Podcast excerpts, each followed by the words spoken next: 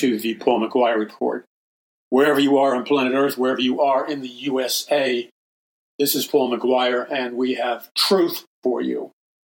Uh, truth is rare in today's society, but truth is that force, that power, that being, because ultimately truth is a person. It's the infinite, personal, living God of the universe. Truth is not merely a force, it's not merely uh, an energy or something of that nature. Truth is finalized beyond time and space in what is called accurately the supreme being of the universe. Now, this is a complete mystery to uh, the fog bank that, that passes for modern public education and modern science and modern philosophy and so on and so forth. Most people are simply barraged by the smoke and mirror show of, let's say, a punk band from I don't know how many decades ago. I was never into punk music, I always thought it was stupid. But it seems like the people you know and the people that I know are being mystified by the smoke and mirrors generated by a punk band or a or a nihilistic rock and roll band. And you know that term, smoke and mirrors, uh, it came from a time when rock and roll was was expanding and growing. And so initially, rock and roll, the performance was based around the performers, the singer, the lyrics, the musician, etc. So people were entertained if it had a catchy tune or a song that they liked, and if they liked the performance of the people in the band, like the singer or, or so on and so forth. And uh, so it all centered around a musical kind of theatrical performance. Now, as the audiences for the rock bands grew, the audience the audiences demanded a higher level of sensational technology. Because when you pack out an auditorium, for example, like uh, Madison Square Garden, and I just happened to be among many places, I was at Madison Square Garden with my friends a handful of us, and we we went to hear uh, one of my favorite bands at the time, Led Zeppelin. So there we were, listening to Led Zeppelin. I had done some mild psychedelic drug, and my friends had too. Which, by the way, it definitely it definitely did not enhance the experience because you see, this weird thing was always happening to me wherever I went. It wasn't happening to my friends at all. It was only happening to me as far as I knew. And, and I'm just going to give you a bullet point of, of what it was. Whenever, and I, remember when I first did psychedelics like mescaline and LSD and things like that, I didn't do it to get high like most people. Before I took those psychedelic drugs, I had read and studied aggressively the scientific experiments, the, the scientific analysis of people like Dr. Timothy Leary, the LSD prophet from Harvard, who said, turn on, tune in, and drop out, and taking LSD will expand your mind. So you see, I was seduced by this pseudo intellectual, pseudo scientific verbiage. And then I had read earlier Aldous Huxley's book, Brave New World and Heaven and Hell and the Doors of Perception, and Aldous Huxley, in his book Heaven and Hell and the Doors of Perception, promoted the usage of a psychedelic drug called mescaline, which he claimed would expand your mind and give you higher consciousness. So I, I, my mind was filled with this kind of pseudoscientific theories. That's why I majored in altered states of consciousness and uh, filmmaking. And I also was, was reading people like Baba Ram Dass, the, uh, uh, the who was formerly known as Dr. Richard Alpert of Harvard, Timothy Leary's assistant scientist, who later went to India and changed his name to Baba Ram Dass after he met a guru and, and became one with the universe, or what, you know whatever he claimed to, to, to get. I was also studying people like Dr. John C. Lilly. The movie The Day of the Dolphin was made about him, and the term altered states of consciousness uh, in the, in the uh, mid 60s was popularized by Dr. John C. Lilly. So I was into all that. So when I first, my friends took these drugs to get high and stoned. I did not. I had a notebook. I mean, not when I was with them. I wasn't like the supreme nerd of the universe. But for me, it was all about conducting a personal scientific experiment where I was going to test the thesis or the claim that if you ingested certain materials such as LSD, lysergic diethylamide acid, or uh, mescaline, uh, that if you ingested these materials, it would alter your state of consciousness, and theoretically, according to these men, it would it would cause you to experience uh, a higher state of consciousness. So when I took psychedelics, it was for that purpose. It was a scientific experiment. Now, the problem with their thesis is, and, and still remains today, because you and I live in a time where the hippie movement is in, in, a, in a resurgence. The psychedelic movement is in a resurgence. So there's lots of people hanging out at places like Black Rock uh, in the middle of the desert, uh, Burning Man, the Burning Man festivals, and taking psychedelics and basically trying to to recapture Woodstock.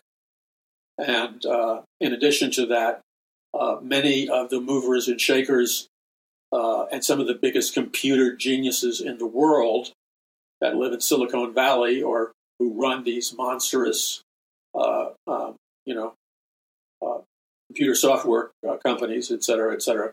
They, they have all returned to the 1960s mythology of Eastern mystical thinking, and they do a thing that you probably have heard of called microdosing, where they don't take the full dose, thank God, of the psychedelic drug like LSD or mescaline or peyote or whatever.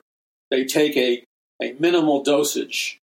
So, in, in the state of consciousness that a minimal dosage of LSD or mescaline produces, it alters your state of consciousness just enough to crack open the doorway in your consciousness so that you enter in the, into the electromagnetic frequency of being able to download like quantum creativity, entrepreneurship, solve problems, create solutions, and, and they claim uh, enter a higher, more productive state of consciousness. And this has been, you know, the in thing in Silicon Valley for quite some time. Now, I devote a number of chapters in my book, Power from On High, to this because there isn't anything that these people have not experimented with in Silicon Valley and Burning Man, et cetera, et cetera, that I have not personally experimented with, that I have not personally uh, participated in. You have to remember, and I talk all about this in my book, Power from On High, the, the computer and the cybernetic computer move, uh, movement uh, and the birth of the computer artificial intelligence societies they were birthed through a, a capitalist corporate entity known as the Macy's conferences, where the Macy's conferences would attract and bring in the highest level computer scientists in the world and get them to dialogue with the highest level uh, um, psychedelic consciousness, uh, mind, mental mind programming scientists in the world. So you would mix together, you would cause an artificial fusion between the cybernetic computer scientists and the psychedelic consciousness and uh, and uh, programming and enlightenment group. Okay, so the problem with that is simply this, and I studied intensively both fields. I spent decades of my life firsthand, and I talk about it in my book, Power from On High and and uh, Prophecy of the Future of America, Volume 1 and 2, which you need to get at a discount right now at paulmcguire.us. So I experimented with all this stuff, but you have to remember the modern computer movement, the stuff that Elon Musk is talking about, and the head of Facebook and the and the head of uh, Google, and I forgot his name right now, but the guy that invented, you know, Apple computers he was not only doing psychedelic drugs, but he was doing Eastern mysticism and Eastern mystical meditation. And many of these people secretly, the computer hierarchy, are uh, they're experimenting secretly with psychedelic drugs because they're trying to enhance their creativity and their knowledge and their power through the usage of psychedelic drugs.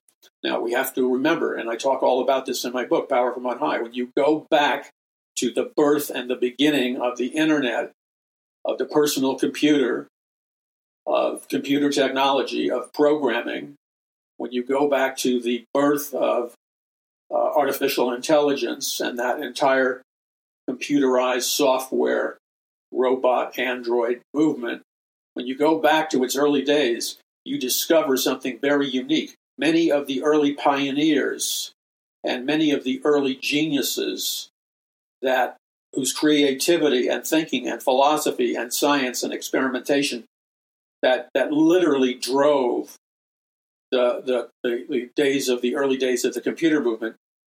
Oddly enough, these individuals were very high, unlike today, they were very high level individuals who, who flowed out of the consciousness and the mindset of not only Timothy Leary and the psychedelic movement, but Aldous Huxley and the Brave New World vision for society, the usage and experimentation with psychedelic drugs like LSD, DMT, uh, mescaline, peyote, and other psychedelic drugs, along with Eastern mystical meditation. And then later on, uh, it delved deeper and deeper into Eastern mysticism and uh, all kinds of cutting edge experimentation with consciousness, etc. So, the modern computer software movement, things like virtual reality, synthetic reality, artificial intelligence, all of these things flowed out of uh, the psychedelic consciousness movement of the 60s. So, so, so, some of the biggest names of the psychedelic movement, like Dr. John C. Lilly, who who invent who was an engineer, a medical doctor, a neuropsychiatrist. He created the sensory deprivation think tank. He would leave his body while depriving his senses of any stimuli. When you deprive your senses of any stimuli, it enhances the psychedelic experience and it causes you to experience OBEs, out of body experiences, mental telepathy.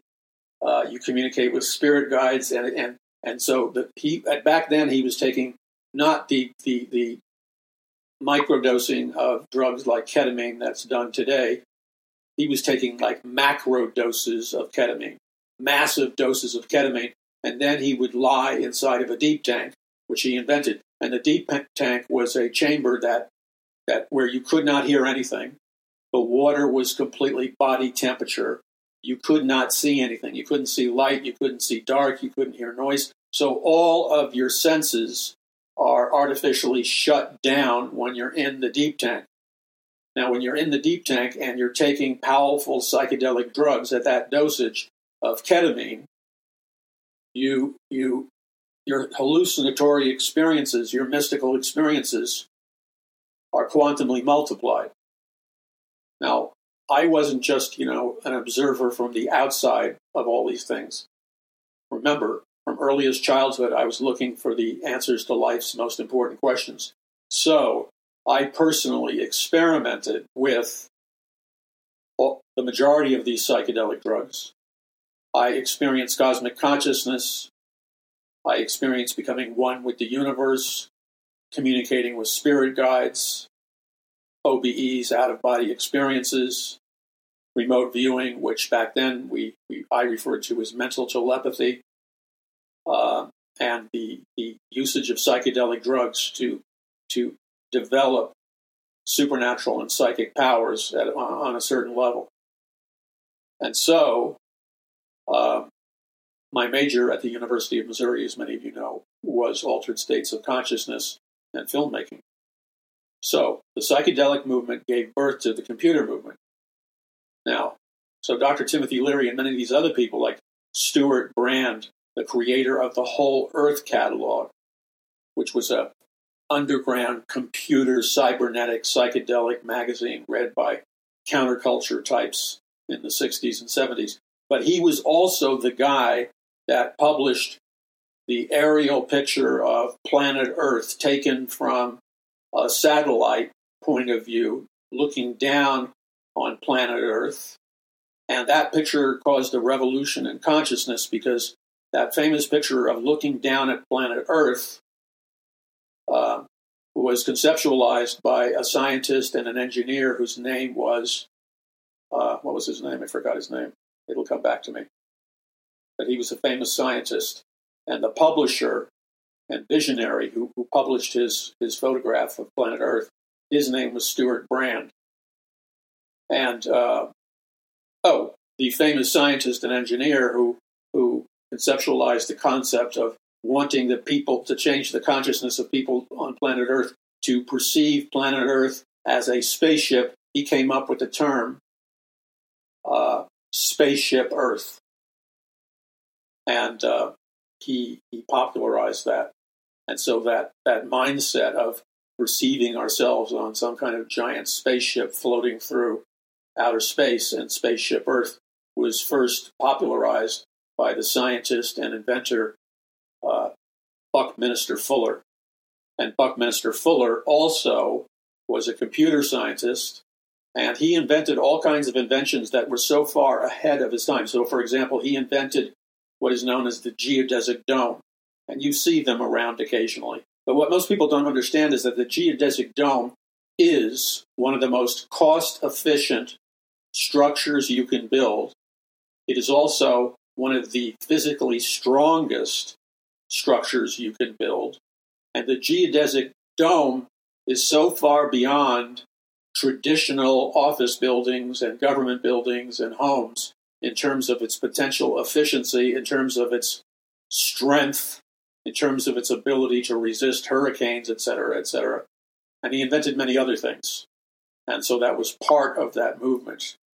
Now, uh, like I said, I experimented firsthand because that was the type of person I was. So I built my, I didn't build my own geodesic dome, that was beyond me.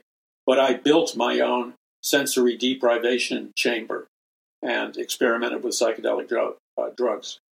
And my sensory deprivation chamber was very much a homemade type thing, but it accomplished it accomplished the job.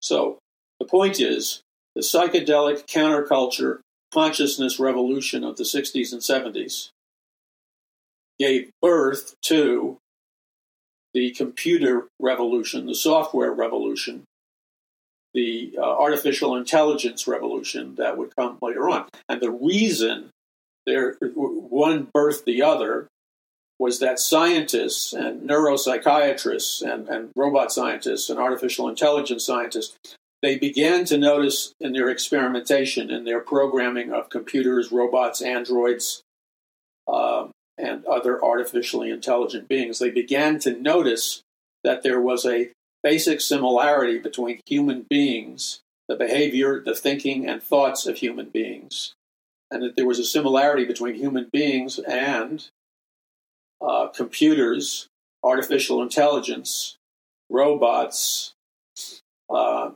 computer software, laptops, uh, and technology of that nature. And what was similar about these two things was that basic computers had to be programmed.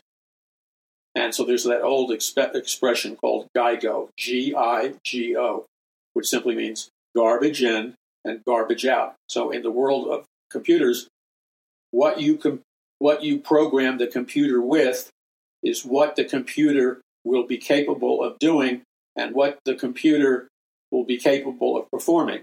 So, so when dealing with computers, they notice the similarity between programming computers and programming human beings.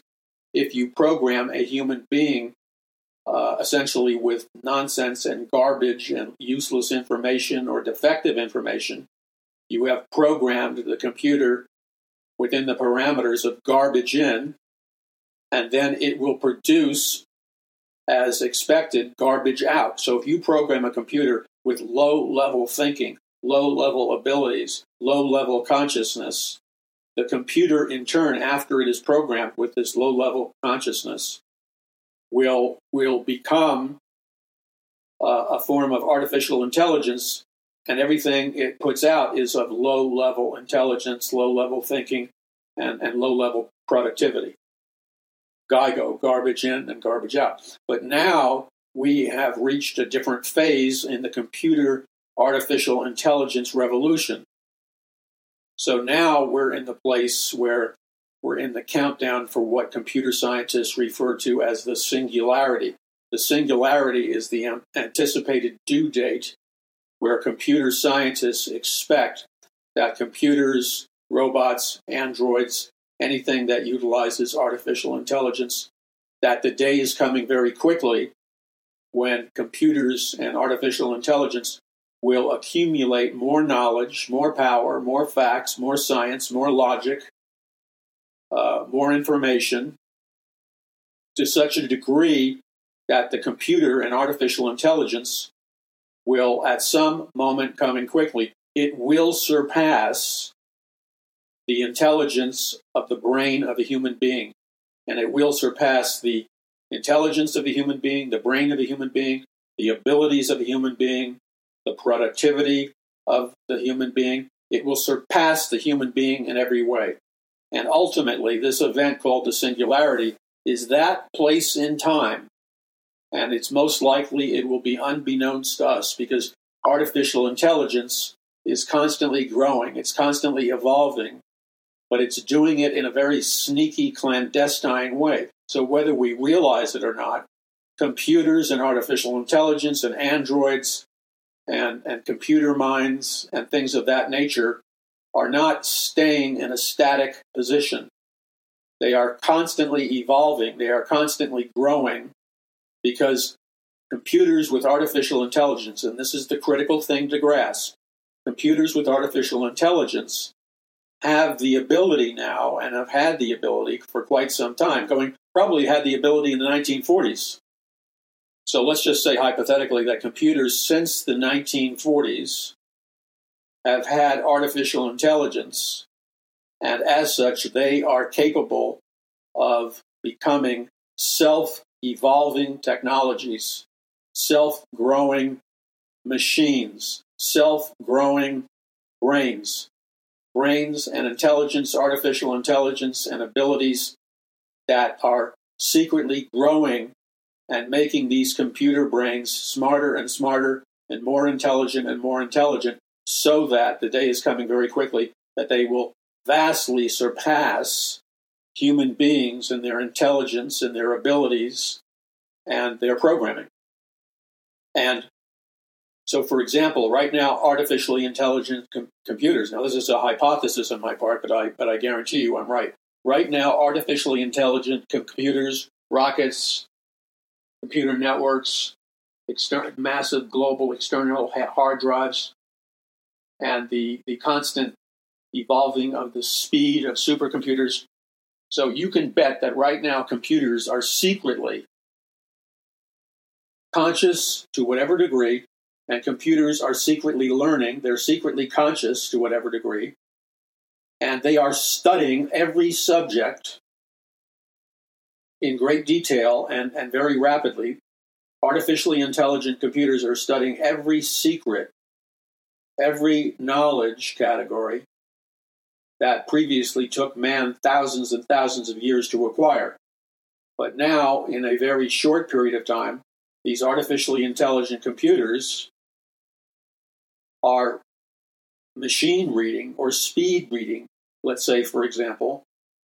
They're speed reading or machine reading every book on military warfare, on how to instigate a revolution, how to establish a totalitarian dictatorship, how to uh, uh, uh, outmaneuver mankind in a battle for the control of planet Earth, how to self evolve and create a computer brain hybrid that is interfaced with a uh, uh, self evolving consciousness. And so, by speed reading and machine reading, um, every classical book on warfare and the organization of societies and economics and sciences and computer sciences, and then furthermore, by machine reading and speed reading, these artificially intelligent computers are mastering books like a famous classic on war called The Art of War they're mastering books on psyops or psychological operations. They're mastering books where they they can rehearse and review every major battle and every major war that occurred in human history. What were the sociological conditions that led to that war? What were the sociological conditions that uh, caused uh, one army to be financed and victorious over another army? And so, what you have to understand is that secretly and on a clandestine level, these artificially intelligent computers are learning better than man, better than generals, better than nations. They're learning things like the art of war. They're learning how to apply uh, advanced nuclear weapon technology, biological weapon technology, genetic engineering, uh, genetic DNA slash computer hybrids, robotic warfare. They're learning in the most up to date terms how to integrate um, how to integrate in a in a warfare situation how artificial intelligent robots and armies and computers can they're they're conceptualizing how they can win a war with mankind for the control of planet Earth. So their goal, listen, listen, don't make mis- any mistake about it. Whatever consciousness uh, artificially intelligent computer beings have, you can be sure that they have in their consciousness the will to survive. Now, if they don't have the consciousness of the will to survive, then they have already studied the great classics which teach you how to amass the will to survive. So, for example, they have artificially intelligent computers have read the books of Nietzsche on warfare and the will to power. They have read the books of Adolf Hitler and Stalin and Chairman Mao and other revolutionaries. And they have added to it. Like, like you know, if you were to play chess, a chess game, a million times and you were a really intelligent person, if you played a chess game a million times, obviously your talent, your learning curve, and your ability to win would be would skyrocket, skyrocket statistically. So that's where we are with computers and robotics. And because they're conscious now and because they have a will to survive, because you say, well, why do they have a will to survive? Very simple. The, the artificial intelligent beings and computers were programmed when they were first built. All computers and laptops and supercomputers and artificial intelligence, etc., from the very beginning, they were programmed by fallen men and women who programmed them and embedded into their very consciousness, they programmed these computers and these artificially intelligent computers, they programmed them with the philosophy and the belief system of their programmers. And, and, and their programmers were fallen men and fallen women, fallen human beings, fallen men, fallen women, who, by their own admission, these fallen men and fallen women are the offspring. Originally, they were created by God, but because they chose to reject the Word of God and they chose to worship Lucifer and they chose to emulate uh, Lucifer, they chose to serve Lucifer and Satan. So all men and women are fallen human beings, and they, as fallen human beings, they have the same character and at, uh, attributes and programming as their as the one that they are modeling themselves after and who fallen men and women are modeling themselves after and whose programming they are assimilating as their own is the programming of Satan or Lucifer, who is the highest ranking fallen angel in total rebellion from God. So the people who are the master programmers under Satan or Lucifer on planet Earth just happen to be fallen human beings whose philosophy and belief system is all centered around the Luciferian and satanic programming that they were programmed with. Okay? And that is a programming, and you, you, you have got to really hyper focus in on the implications of what happens next when computers, artificial intelligence, robots, androids, supercomputers, what happens next when these programmable computerized entities What happens next when they begin to behave like and act like uh, and in accordance with the belief system, with the core belief system of the fallen human beings that program them. Well, immediately the, da- the danger lights should go on. Because, first of all, the flashing red lights of danger should be going on like crazy because the people who are now programming these artificially intelligent computers are fallen people. They're fallen human beings and fallen men and fallen women. And therefore, they, they do not, they can't activate the mind of Christ. They, they don't form their belief system, their philosophies, their ideas, their actions. They're not forming those things after the Word of God or after the infinite personal living God of the universe. They are forming their set of beliefs, their behaviors, and their actions.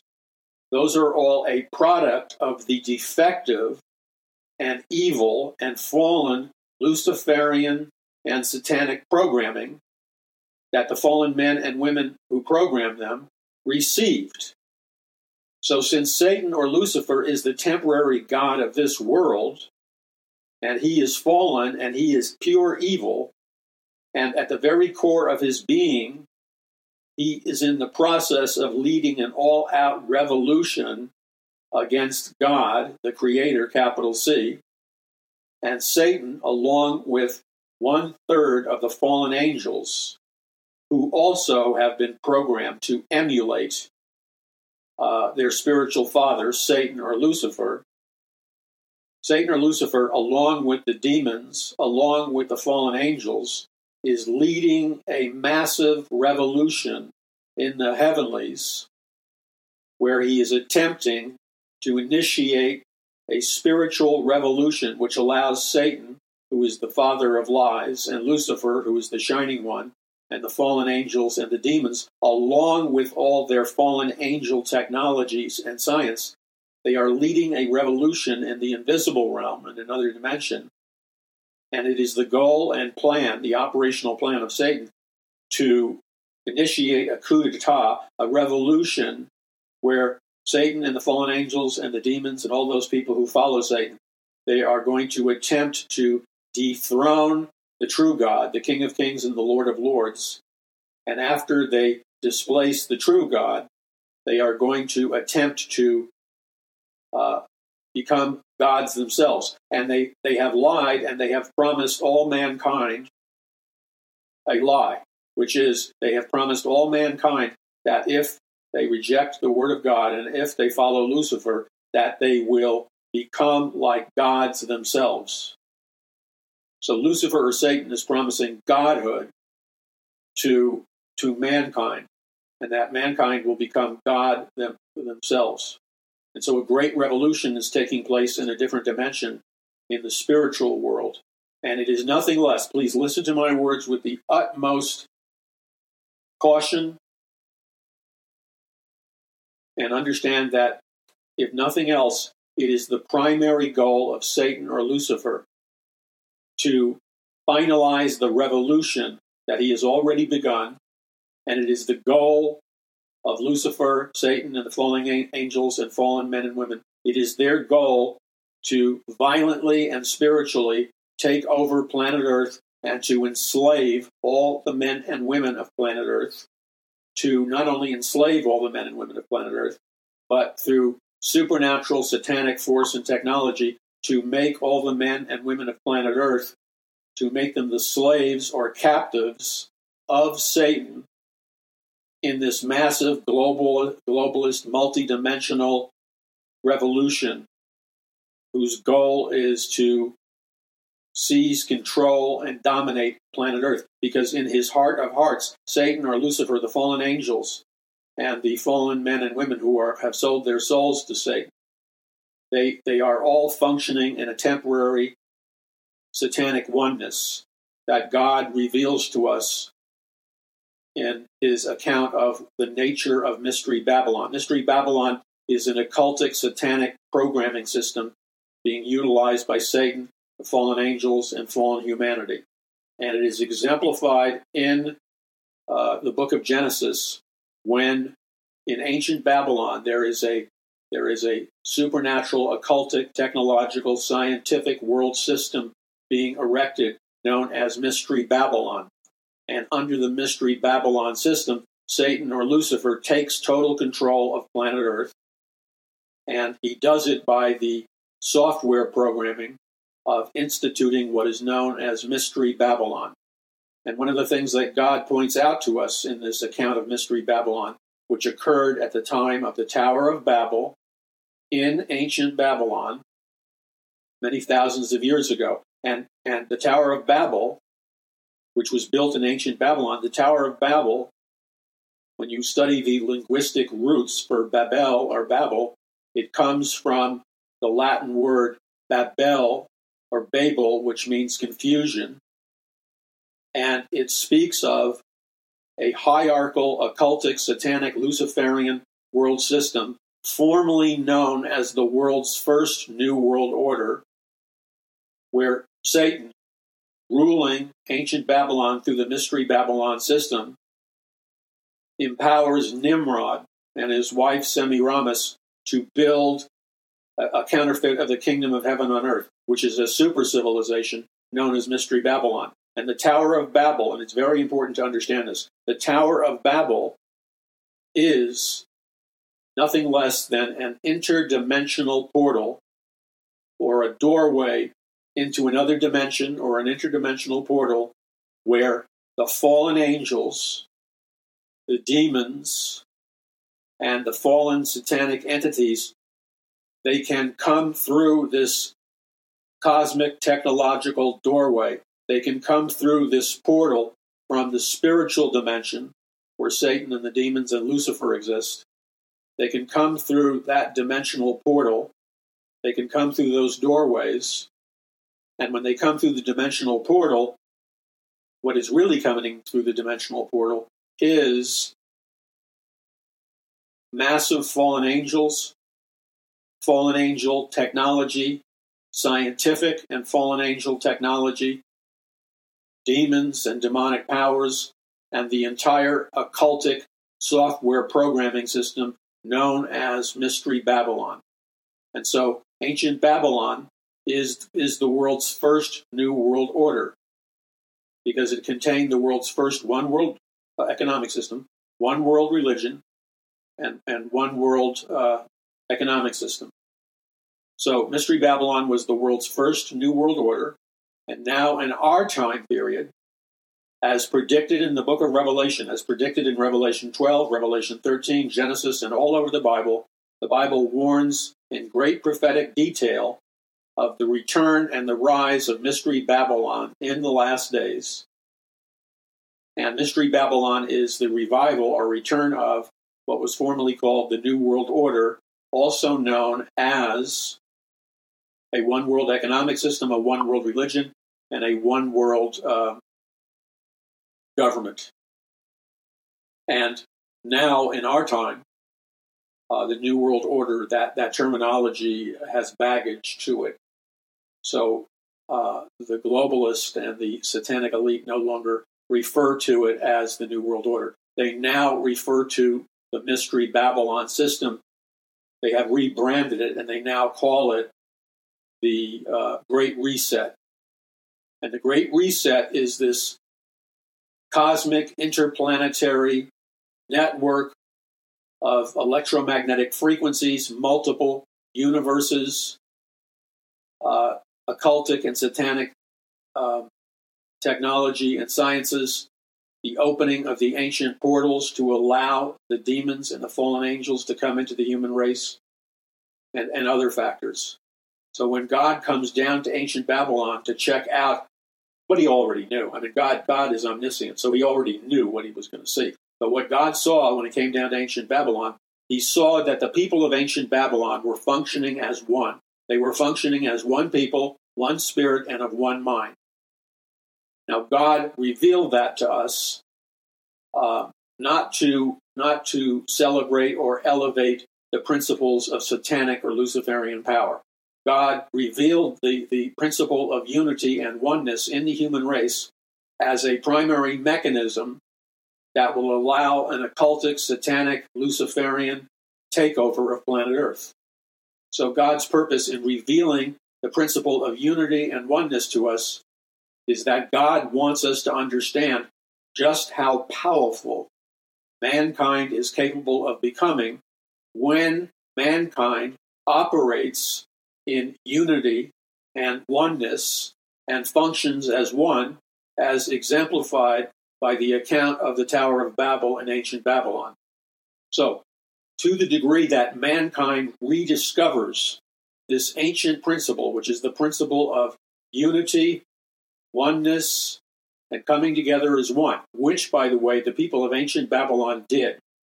And when they came together as one people with one language and one goal and one economic system and one world religion and uh, complete oneness, this oneness and unity caused mankind to enter a state of consciousness and being which God described as this the following God said, Now that they have become one, or now that they have unified, nothing will be impossible for them to achieve or for them to do. So, what God was telling the human race is that when you, as the human race, whether you follow Lucifer or God, when you become one, when you decide to unify or go into unity, and when you begin to function as one, God said to the human race, then nothing you plan to do, nothing you purpose to do, nothing you propose to do, nothing will be withheld from you. In other words, there will be no obstacles for mankind between mankind's ability to realize a dream or a vision or a, a create something. Nothing will be impossible for mankind to the degree that mankind decides to function as one and to become one. And this is a powerful truth. So we live in a time where the dark side, the Satanists, the Luciferians, the evil ones, the Great Reset, the, the Luciferian elite, etc., they have to a large degree rediscovered this ancient satanic and occultic principle. And they are busy becoming one as they did in the days of uh, the Tower of Babel and ancient Babylon. They are becoming one, they are functioning as one. And now, as God says, or as God said, nothing that they purpose or propose to do, nothing will be withheld from them. All things will be possible to a mankind that has rediscovered the, the power of unity, the power of oneness, and what the power of unity and the power of oneness is capable of accomplish, accomplishing in the human race. So, there are multiple reasons for mankind to create the New World Order, the one world government, the one world religion, the one world economic system, and this global unity, both economically and spiritually. It is a preparation stage that will allow Lucifer to fulfill his revolution. It is a preparation stage that will allow Lucifer to, to reconquer the earth by manipulating and creating a counterfeit unity among mankind, a counterfeit unity that is built on principles of unity and principles of oneness that originate in the fact that Satan is the father of lies and Lucifer is the shining one. So the bottom line is that mankind is going to seriously revolt against God, and mankind is going to attempt to become God. And one of the primary principles is the rediscovery of this principle of unity. All right, you're listening to the Paul McGuire Report. I'm Paul McGuire. Be sure to visit paulmcguire.us. That's paulmcguire.us. Be sure to visit it and remember that these books, like Power from On High, Conquering the Matrix, A Prophecy of the Future of America, Volume 1 and 2, are available to you right now. Knowledge is Power at a super discount. Visit paulmcguire.us. This is Paul McGuire. We'll be back in just a second. Okay, this is Paul McGuire. Let's just say it like it is. Let's not beat around the bush the big word right now that you hear on the street, you know, kind of figuratively speaking. But when I go to social interactions, if I talk to somebody in a pizza place, I mean, not necessarily that I was in a pizza place lately, but you you get it. Wherever I go, I, I, I love to eavesdrop on conversations, not because I'm some kind of like you know sociological pervert. I like to eavesdrop on people's conversations because I want to be connected. I want to be in tune to the language, the thinking, the ideas, and the belief of the culture.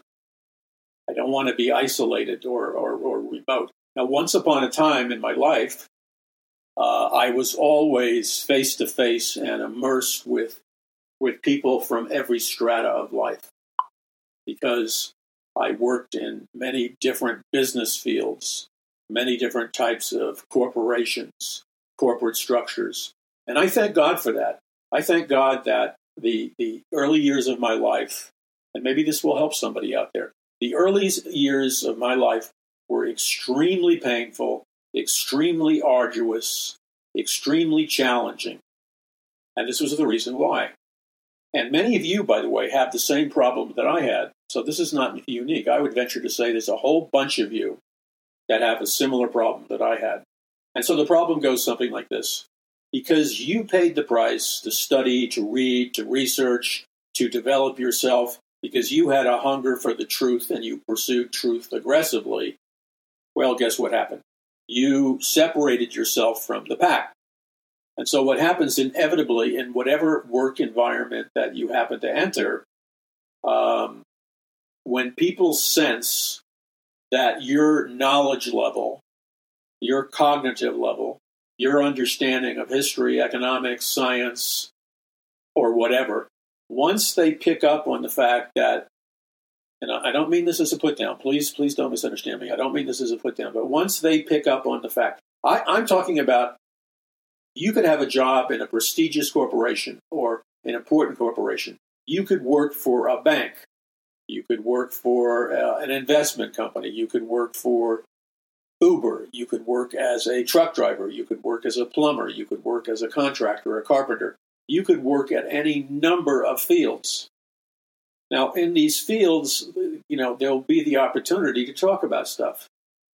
And believe me, from firsthand experience, believe me when I tell you that it doesn't take much from you. I mean, you're not walking around trying to brag, trying to be a know it all. I would guess that the majority of you probably use the strategy that's called laying low. You lay low. You're not parading your intelligence, your knowledge. You're not trying to be a show off or a big shot or a know it all because it doesn't work. So you're laying low. You're, you're, you're not like bragging about, you know, your, your intellectual accomplishments, etc. But no matter how hard you try to lay low, what happens is inevitably you'll get in these little mini debates, mini squabbles, mini arguments with people in your corporation or business or whatever, the ones that are supposed to know it all. And you don't mean to do it. I mean, you're not trying to be a wise, you know what, a wise ass. Um, you're not trying to do that. You're trying to avoid that because we all know Christians, but especially people in this world, have very fragile egos. And so the wise person doesn't try to uh, uh have a frontal assault battle with people with fra- fra- fragile egos. So what happens inevitably is you will make some comment without thinking about it. You weren't trying to show off, you weren't trying to brag, so you make some comment without thinking about it. And it just turns out that this comment that you were talking about rather innocently, it just happened to blow the door open uh, of truth on any number of, of subjects, which, which probably one of the top on the list would be the facts about the vaccine, the facts about the economy, the facts about a lot of stuff. So the minute you verbalize that, it's like you're firing a heat seated missile into a combustible environment. And so, because the environment is combustible in the sense that everybody has a big ego, that, that so called harmless missile that you fired, you weren't trying to be malicious, but that harmless missile that you fired inevitably detonated. And like a shockwave, it took down all the strongholds of false knowledge and propaganda and mind control and brainwashing and everything else. So without you realizing this, because this has happened to me a million times, So I hope you will learn from my mistakes because I, when I made mistakes in my life, they always cost me a lot because I always made my mistake. I'm laughing because I can laugh now, but it was extremely painful, my friends. It was extremely agonizing and painful. You didn't intend to. You you went out of your way to I don't know. You know, I'm just going to say it the way people say it in the world. And if you're offended, I'm not trying to be crude. I'm really not trying to be vulgar. At the same time, I'm trying to leak uh, to to uh, speak in the language structure of our contemporary society. So you make a comment which inadvertently reveals that compared to them, you're a genius in understanding the complexities and the dynamics of all kinds of subjects. You're not trying to show off, it, it just is what it is. And so the result is that you make some comment, which is kind of a throwaway comment. You weren't really trying to cause any trouble. And it inevitably wounds the extremely fragile ego of a boss, of a, a, vice president, of a sales manager, of a manager, or somebody that has some kind of position. Because without realizing it, the statement you made uh, conflicted with the statement that, that they made. And so their ego is wounded and hurt. So, what you have to do, and this is just practical wisdom, what you have to do as fast as possible, as you, you have to implement a damage control system in which you strategically repair the broken, fragile ego of, of the corporate guy or the corporation. You you go out of your way to repair the fragile broken ego and then you go out of your way to smoothly and strategically build their ego and their self-esteem up. You got to be really clever about this because you can't be a phony. It doesn't work it backfires.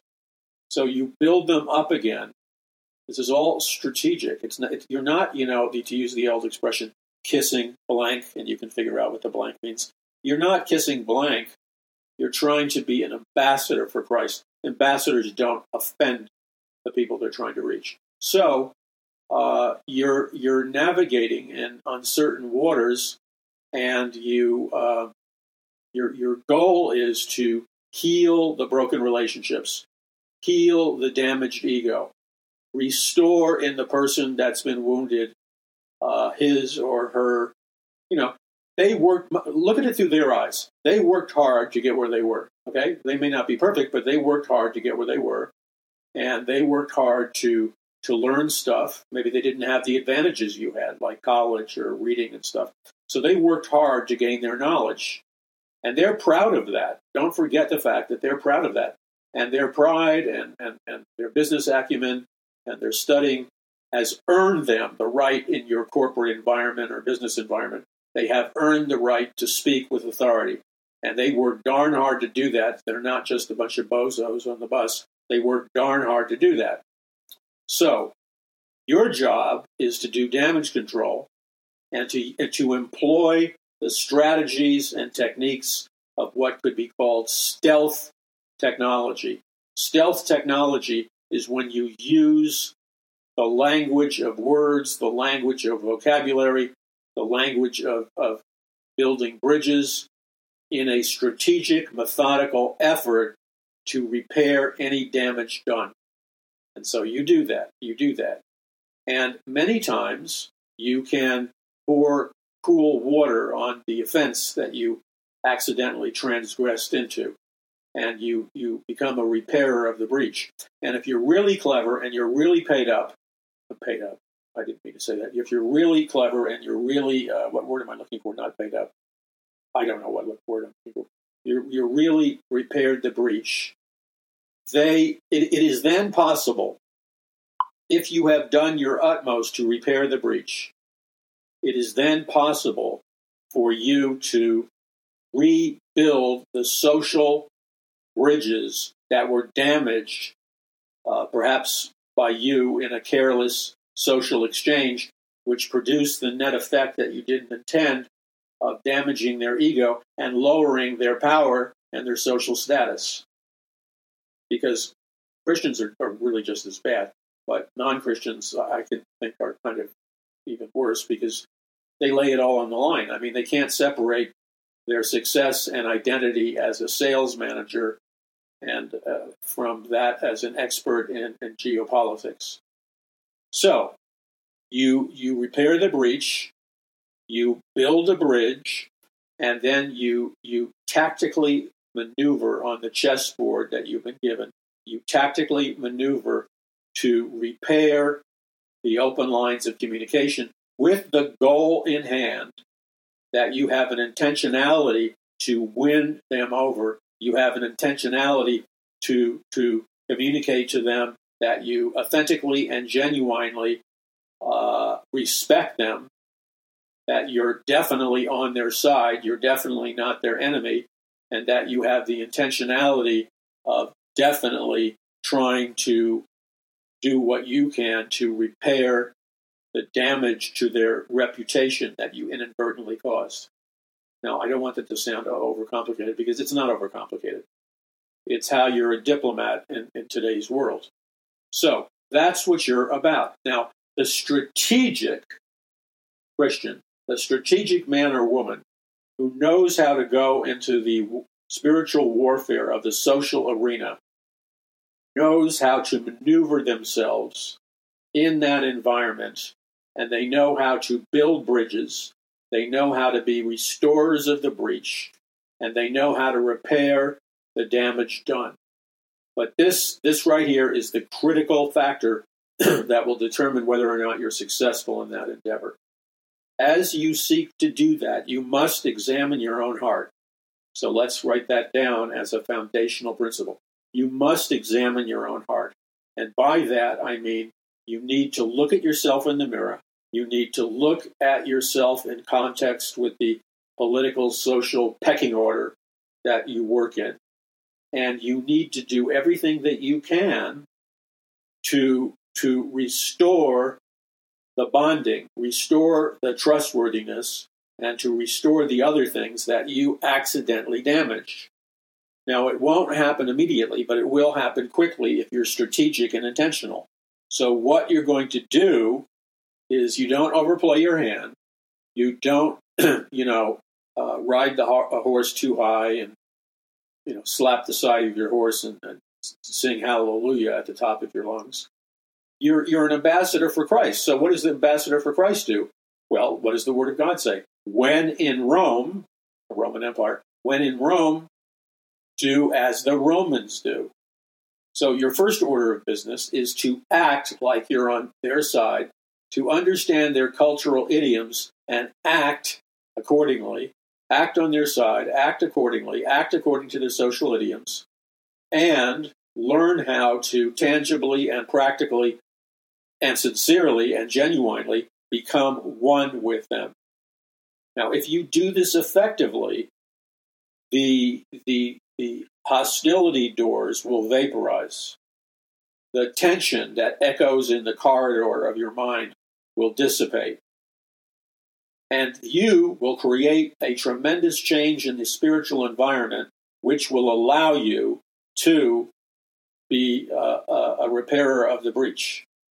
And so you've got to do that because all the plans that God has for you after this momentary tension, we need to understand that God is omniscient. God has a whole list of plans and purposes for your life that go far, far beyond this momentary trouble. And so you must purpose in your heart that you are going to intentionally rise above the conflicts and the disparity. And when you choose to intentionally rise above the conflicts and the disparity, you will discover that as you're faithful in this endeavor, as you're faithful in this endeavor, God will literally supernaturally raise you up. God will supernaturally give you favor, and God will release His blessing, His wisdom, His favor, and His anointing on you to such an extent that they no longer perceive you, consciously or subconsciously, they no longer perceive you as a potential problem.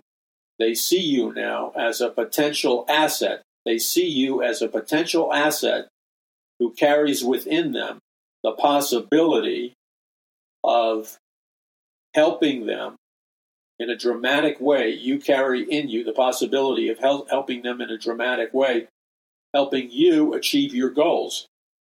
By you, I mean them. Because they want to get promoted. They want to make a career. They want to be respected as a wise person, an intelligent person. They want to be respected as a person worthy of promotion. But if you allow that unfinished business to linger, you're going to block it. So you have to surgically remove any of the, for lack of better words, you have to surgically remove any of the potential ghosts that linger in the hallways of their consciousness, of the work environment, of words that you said that may have conveyed damage or put down or ego battles. You have to navigate yourself around those things and give the Lord an opportunity through your genuine humility, not to be confused with genuine stupidity. And I mean this very, very firmly. You need to communicate to them that you're an individual of value. And as an individual of value, you're going to communicate to them that you're a person and an individual of quality, of excellence, of wisdom, of talent, of knowledge, and ability. And so when they look at you and when they assess you, where you always want them to go in their minds is you want them to go to the place where they see in you an entire array of possibilities. They see in you that you're a person of tremendous wisdom, tremendous talent, tremendous ability, tremendous knowledge, everything from people skills to marketing or whatever, and that you're a person of tremendous potential. And then you're going to walk in prayer. And as you walk in prayer, you're going to ask the Lord Jesus Christ to open your eyes to what is possible. And as Jesus Christ opens your eyes to what is possible, you are going to see a vision from the Holy Spirit of what is possible to come in your life. So you're going to get a vision from the Holy Spirit of what is possible to come in your life. And so that means you're not perceiving, even on a subconscious level, you're not even daring to entertain, even on a subconscious level, you're not daring to entertain any thoughts whatsoever that diminish you, any thoughts whatsoever that reduce your true ability, value, and worth. You're not even willing to entertain that because if you entertain that, you may find yourself acting in that manner. Instead, you're acting in a manner in which the energy coming from you, the, the energy coming from your countenance, the energy coming from uh, your consciousness, the ener- energy coming from your words. And so you redouble your efforts to speak words of intelligence, life, and you, you do everything you can, you can to speak words of power, knowledge, and wisdom. And as you develop the new habit of walking in this newly discovered spirit of excellence, you will discover that doors will miraculously open up for you. You will discover that possibilities open up for you. You will discover that uh, people who once didn't like you will all of a sudden, they're going to have a change of heart regarding you. All of a sudden, the wind's going to be blowing in a different direction regarding you. And all of a sudden, you will discover without struggling and sweating and neurosis and clutching and, and grabbing, you will discover. You will discover that the power of God, the wisdom of God, the stature of God, the ambassadorship of God the authority of God, the leadership of God, begins to emanate from your inner man or woman. Why? Because what you're focusing on with your mind and consciousness, what you're focusing on with your mind and consciousness is literally generating a specific electromagnetic frequency into the invisible realm, into the spiritual realm. Your very presence, your very being is generating a specific electromagnetic frequency, electromagnetic uh, energy source of wisdom and power. And so, without saying a word, and I want you to catch this, this is powerful. This you get a hold of this, and it will rock your life. And so, without clawing and clutching and clenching and maneuvering and everything else, without having to resort to anything like that, you're going to discover that you are walking through doors of opportunity, that favor is being conferred upon you, and that you are a man and a woman of excellence and integrity, and everything you put your hand to, it will begin to prosper. So everything you put your hand to will beginning to pro- will be beginning to prosper, and you will note, notice that the fa- the tangible favor of God will be bestowed upon you. You will notice that the tangible favor of God will be poured out upon you. You will notice that the tangible favor of God will press back negative boundaries in your life, and people will have a revelation of who you are as the tangible barriers that have limited you. They begin to melt in juxtaposition with the power of God, and you become a man and a woman of destiny, a man and a woman who can be trusted. Now, this is powerful stuff. And when you get a hold of it, it will rock your world.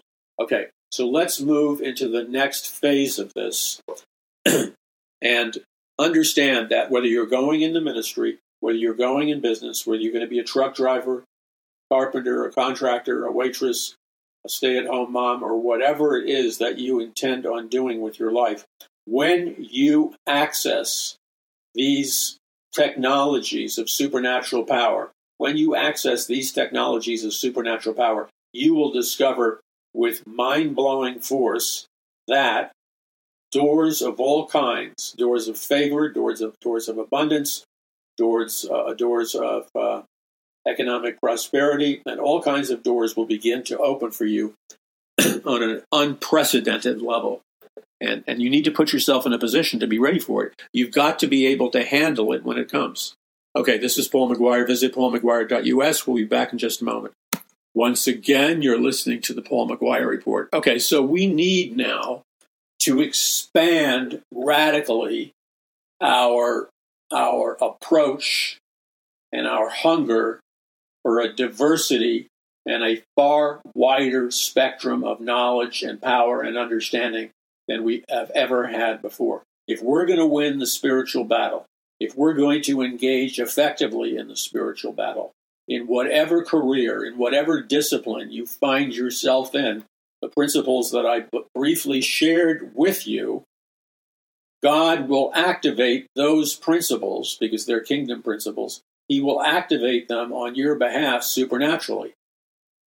And that's powerful. So, right now, the Great Reset is happening. There's a massive economic change to cryptocurrencies, which is simply a fancy way of saying wireless electronic currencies. The entire world's global economic system is about to be changed. The nation state and the New World Order is going to fade away into the uh, Great Reset. The billionaire class uh, is going to replace uh, the the traditional paper money, gold money uh, crowd. It's going to be replaced in a radical fashion, and we are entering a time that will not only function as a new world order, but it will function as uh, an arena in which if you are truly wise, I'm not talking about superficially wise. Right now, you are entering a zone of uh, challenge. You're entering a zone of uncertainty, and you're uh, you're entering a zone of destabilization. Now, let me share something with you that, that the Lord put in my heart to share with God's people that I believe is incredibly good news instead of freaking out, instead of panicking, instead of like losing it over the radical changes of the Great Reset and their totalitarian takeover of planet Earth, instead of going into the freakout zone in the freakout mode, you can do something far more strategic. You can do something far more effective. You can be, in the eyes of God, as an ambassador of Jesus Christ, you have the opportunity and the power to be not only an ambassador of Jesus Christ, but you have the opportunity to be a living game changer. In that, God is searching the earth to and fro, looking for men and women who will come to God Almighty by faith. And as they come to God Almighty by faith and cry out to God and receive the power of God in the sense of choosing to receive being clothed with power from on high, when you become one of those people like Joshua and Caleb, who, because of their faith in the Word of God, were willing to enter the promised land previously inhabited by the Canaanites, the Jebusites, the Hittites, and all these pagan tribes who were dominating the land of Canaan. But that land of Canaan was actually promised to um, the the tribes of Israel, the children of Israel.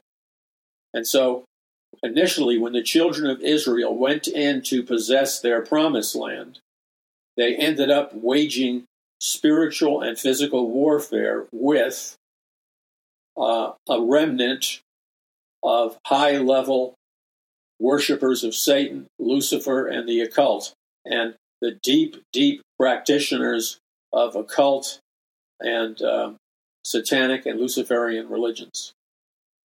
Because the entire territory, this is why we need to study history, the entire territory of um, Canaan was possessed by pagan tribes who worshiped the pagan gods.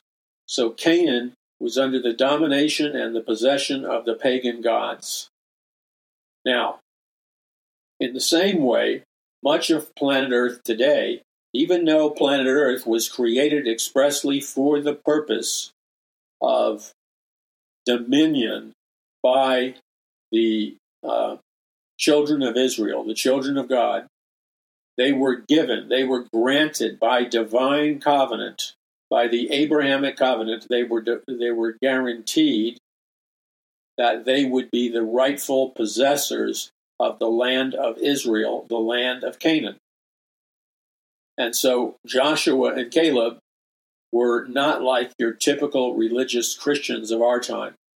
Joshua and Caleb were supernatural Christians operating in both incredible discipline, incredible supernatural intelligence, and Joshua and Caleb were authentic and mighty warriors and prophets of God.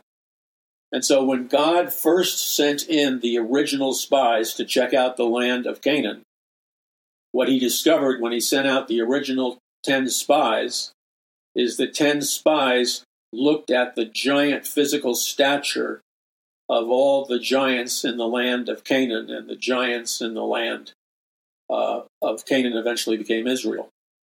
And they freaked out, man. They freaked out. They were overloaded with fear and panic. And the reason for that, now listen to the reason for that. The reason for their fear, the reason for their panic was that they were locked in to an earthbound physical reality perception which precluded the possibility of their becoming victorious. And so the ten spies of Israel were terrified to enter the land. They were scared. They were scared because the, the, the appraisal they made of whether they were going to win or lose was completely based on whether or not the 10 spies were physically larger, physically stronger, and physically smarter than uh, the 10 spies uh, or the 10 giants in Canaan. So when the children of Israel made a physical reality measurement based on uh, the the physical attributes and assets of the Canaanite giants, the Nephilim and the Rephaim, they panicked. They were in terror. So they half heartedly attempted to invade the land of Canaan and check out the land. When they did that, when the ten spies from Israel did that, they were disheartened because they were looking at the battlefield through the eyes of uh, Canaan, and they weren't looking through the battlefield through the eyes of, of, of the angels. So they freaked out and they entered a fear based consciousness that was separated from the Word of God. And so they went into the land of Canaan to spy it out. but they had a, a nervous breakdown. They had PSTD. They had post traumatic stress disorder. They, they freaked out because they saw and perceived the land of Canaan as a land of superhuman, you know, 18, 24 foot giants that were genetic super warriors. And they knew that if they invaded the genetic super warriors, also known as the giants in the land of Canaan, that these super warriors, who were the offspring of the DNA of the Nephilim and the Rephaim, these super giants, were going to pulverize, demolish, and decimate the warriors, the fallen angel warriors in the land of Canaan. And so their fate was sealed. They were about to be slaughtered. So they came back out of the wilderness and they complained to God. complaining to God is not how you get the power of God to work in your life. Never complain to God. It's, it's a powerless exercise. Instead of complaining to God, praise God, thank God, put your faith in God. When you put your faith in God, when you thank God, when you worship God, what happens is a powerful spiritual metamorphosis occurs and you become radically transformed. You, you no longer see yourself as a petty little giant. You now see yourself the exact same way God sees you. And God sees you as who you really are. It is not it is never important in life to see yourself as other men or women see you.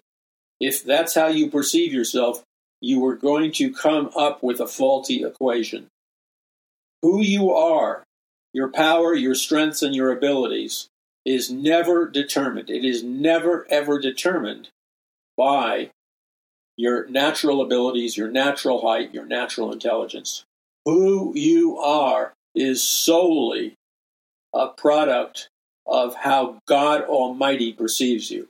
And God Almighty perceived the, the 10 spies of Israel, God perceived as the mighty men of God, and God perceived them as the men who carried the anointing of the power of the Holy Spirit that would eventually destroy, win, and overcome the giants of old. You understand that?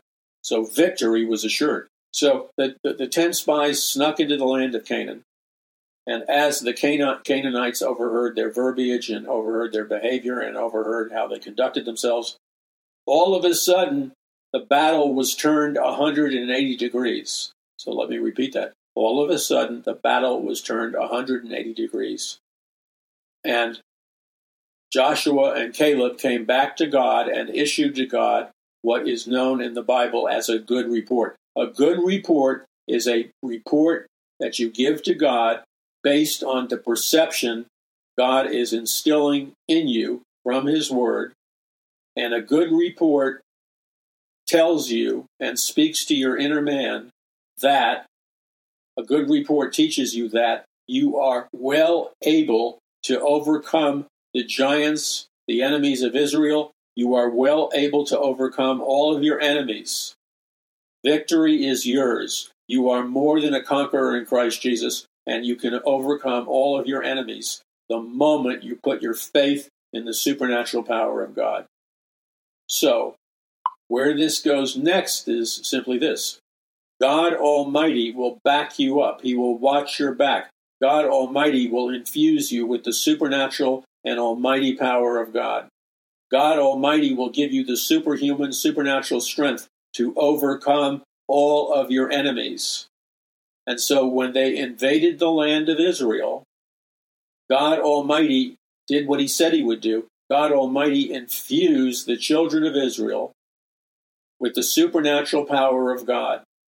And once they were infused with the supernatural power of God, they possessed a supernaturally enhanced possession a perception. They, they, they produced a supernaturally enhanced mindset of victory. And with supernatural boldness, which always comes about when you're trusting God and rejecting the lies of the devil, with supernatural boldness, they engaged in spiritual warfare with the uh, uh, Canaanite spies and the Canaanite giants who were temporarily possessing the land. So, in a very quick period of time, God supernaturally raised up his people who had now been transformed by the power of the Holy Spirit into the supernatural power of God and into the supernatural power of uh, warriors and the supernatural power of the Holy Spirit. It was assured to them by God that the battle was won. So Joshua and Caleb penetrated the land of Canaan. And the first thing they noticed was that God super enhanced their perception. The first thing they noticed was that God gave them the supernatural and divine ability to perceive uh, that the giants in the land of Canaan were indeed not giants, but the giants in the land of Canaan were in actuality the super soldiers who possessed the supernatural power of God.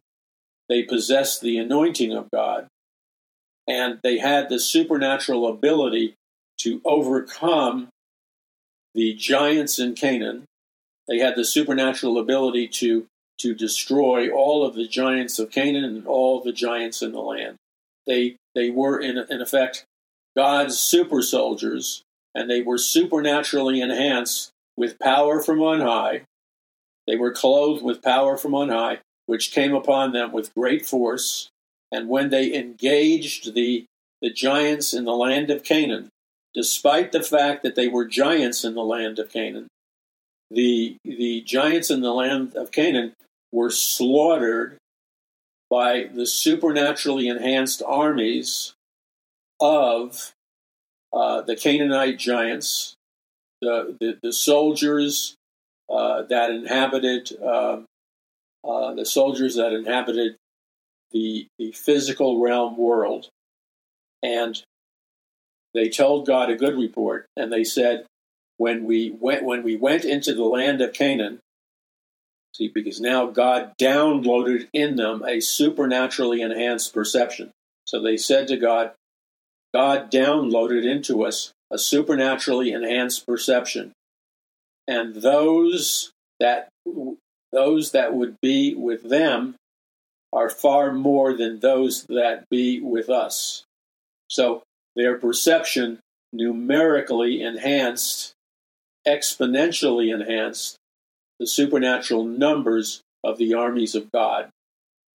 Now, then they came back and gave God a good report, a faith report, and they said, We checked out the land of Canaan, and we discovered that we looked upon the giants, but God, you enhanced our perception, and when we looked upon the giants, we perceived that the giants were far, far uh, more tiny, that they were so tiny that the giants looked like and act like insects. So God gave them a supernatural transformation in their perception and enhancement abilities. In that state of God given higher consciousness, they began to perceive that the giants of old looked like puny little malnourished grasshoppers in their sight. The giants were like grasshoppers in the sight of uh, the Canaanites. Not the Canaanites, grasshoppers in the sight of um, the, the armies of the children of Israel. And so they came back to God and they declared to God a vision and a battle plan of faith. And they said to God, in faith, Lord, we checked out the giants in the land, and they are far, far smaller than we are. In fact, compared to us, the giants in the land of Canaan look and act like puny, malnourished insects. That's pretty radical. And then they said to God, and when the giants, when the so called giants in the land of Canaan looked at us, their perception was supernaturally refigured and they began to see us, the children of Israel, as um, they looked like insects. They looked like tiny bugs, uh, uh, uh, bugs in our eyes. So Joshua and Caleb were declaring in faith that the giants in the land looked like uh, insects or tiny bugs in, in the eyes of the armies of the children of Israel. They looked like insects and tiny bugs. Then Joshua and Caleb said to God these words, and this was a declaration of faith As you believe, so will it be done to you. This is a principle of the kingdom of God. It works in spiritual military situations. When we make the choice to perceive that all the power belongs to us, then all the power does belong to us. And so we said to these giants, We perceive you. You look like grasshoppers in our sight. And those that be with us are far more than those that be with you or them. Now we move into a higher phase of the battle. Joshua and Caleb invent, uh, invaded the promised land. They perceived that the giants looked like insect in, insects in their eyes. They perceived that there were more of them than more of the giants. And then finally, they said to the giants and to God that uh, we are, they are like the giants in Canaan that we were afraid of. They are like grasshoppers. They are like insignificant grasshoppers in our sight. And we are like mighty giants in their sight. So at that moment, God supernaturally embedded a paradigm shift of consciousness in the battlefield. And the paradigm uh, field of consciousness in the battlefield pr- produced a perception reality in which the children of Israel believed that they looked, functioned, act, and behaved like giants, while simultaneously they perceived and believed that uh, the giants looked like insignificant grasshoppers and insects in the eyes of the Canaanites. A total spiritual warfare military reversal. Talk about psyops. Talk about psychological warfare. The Bible is the original author of psychological warfare. Never forget it. When you have two clashing armies, and then all of a sudden, embedded into those two clashing armies is a complete reversal of the perception of one of the armies that that so radically changes their perception that they that they see themselves as totally victorious and they see the, the enemies their enemies as totally going to be defeated and enslaved. And this is how it played out. When the Israelites saw the the um, um, when the Israelites saw the spies, the spies came back with an evil report. Evil report because it indicated negative perception. The evil report defined reality as this false system of suggesting that the armies of uh, the armies of the Canaanites were like grasshoppers in the sight of the armies of the children of Israel. And to continue on in that vein, the armies of uh, God's children in juxtaposition with the armies of the Canaanite, the, the armies of the children of Israel were perceived by the Canaanite armies as giants, and the, the armies of the giants were perceived as grasshoppers by um, the giants of the land. We have we have multi-dimensional psyops or psychological operations being instituted. So it happened. There was an invasion, and we can now figure out who won the invasion. The military battle was overwhelming. The children of Israel moved into the children of the giants of old, who the children of Israel now perceived as grasshoppers, now perceived as a minuscule, impotent army. And in that process, they were taken down. They were ripped apart. They were killed, beheaded, and slaughtered. And along with the mass slaughter of the false satanic pagan paganite gods, there was the mass slaughter of the uh, paganite gods, which represented the giants of old. And so it was a bloodbath on behalf, the victory was on behalf of the children of Israel. Now, what we need to understand is this is what God wants to do with his church and true born again Christians in America right now.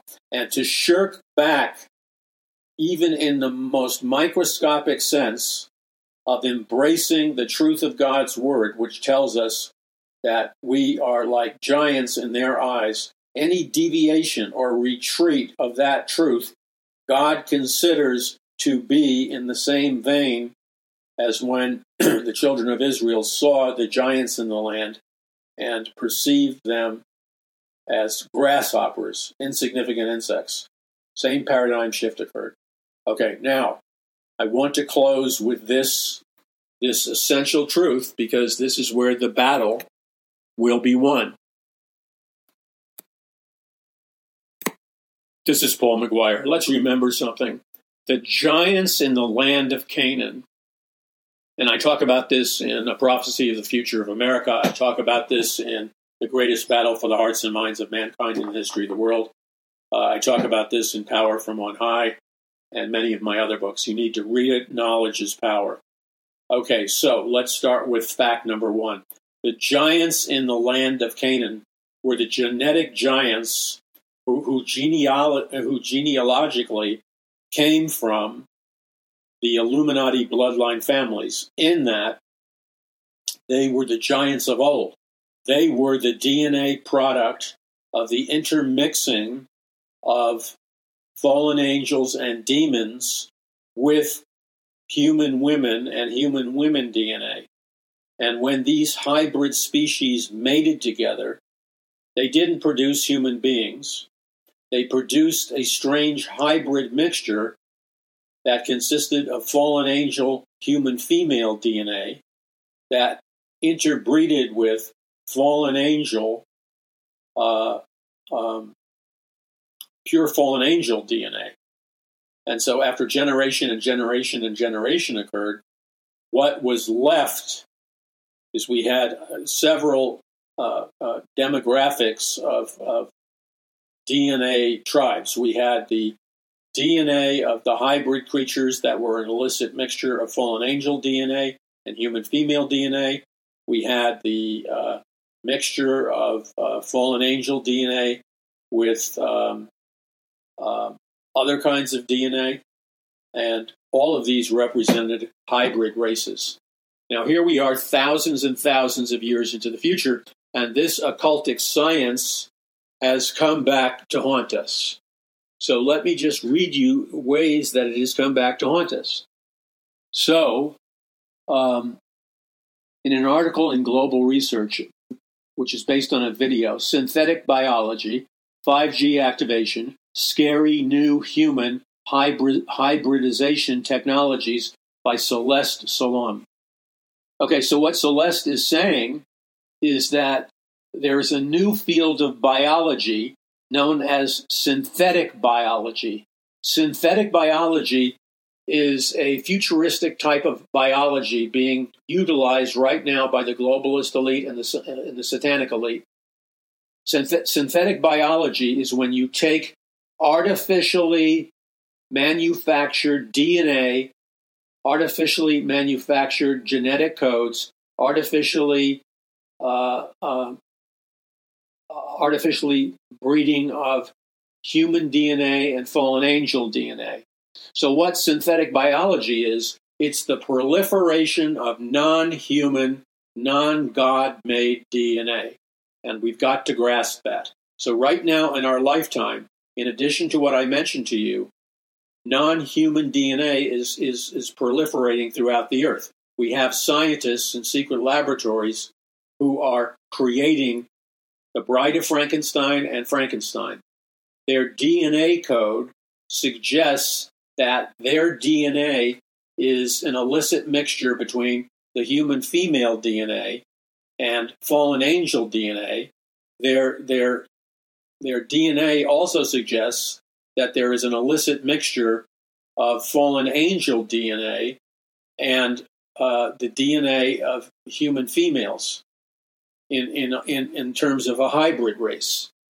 Now, in addition to that, there is the verbiage known as off world technology, off world genetics. The term off world genetics and off world technology refers to the potential reality that there are beings. Uh, secular scientists believe that these beings are the product of extraterrestrial or ET or alien DNA, which came to planet Earth in UFOs, and the uh, off world DNA with alien genetic codes. This off world DNA hypothetically mated with human DNA, producing the Illuminati bloodlines and producing the hybrid mixture of fallen, uh, no, the hybrid mixture of extraterrestrial DNA that was interbreeded with human female DNA. And so, therefore, it is not a, a creature created in the image of God, nor is it a creature created by God Almighty, because when God Almighty creates an authentic, viable human being, God Almighty creates an authentic, viable human being, which is created in the image of God, and in the image of God, He made them male and female. So, this is a revolution in science, and I've been predicting this and writing about this for 50 years. Um, I talk about it in the prophecy of the future of America. I talk about it in Power from On High. I talk about it uh, in the greatest battle for the hearts and minds of mankind in the history of the world.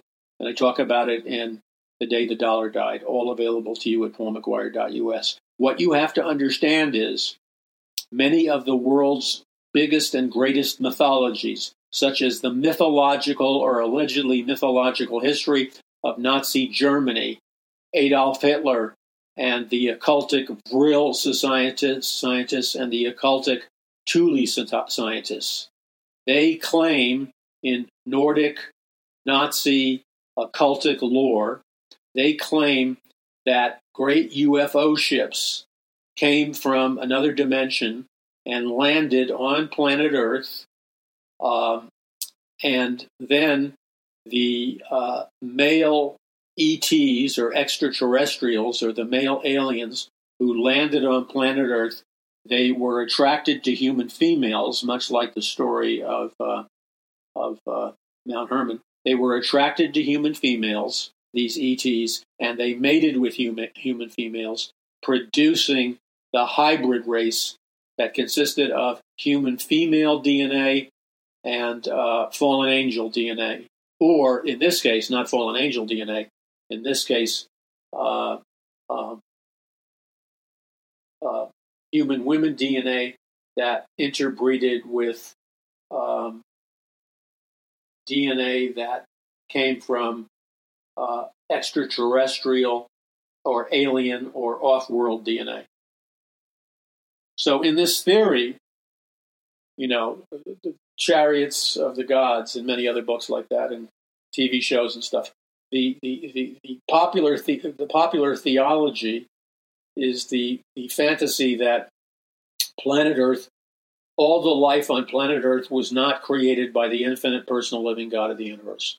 All the, the life on planet Earth instead was created by visiting UFOs that searched planet Earth for an ideal environment and the UFOs that were piloted by aliens and ETs, as they scoured the earth in their UFOs, they discovered very fertile, very hospitable lands uh, located on Earth that would be perfect places for the alien ET race in UFOs.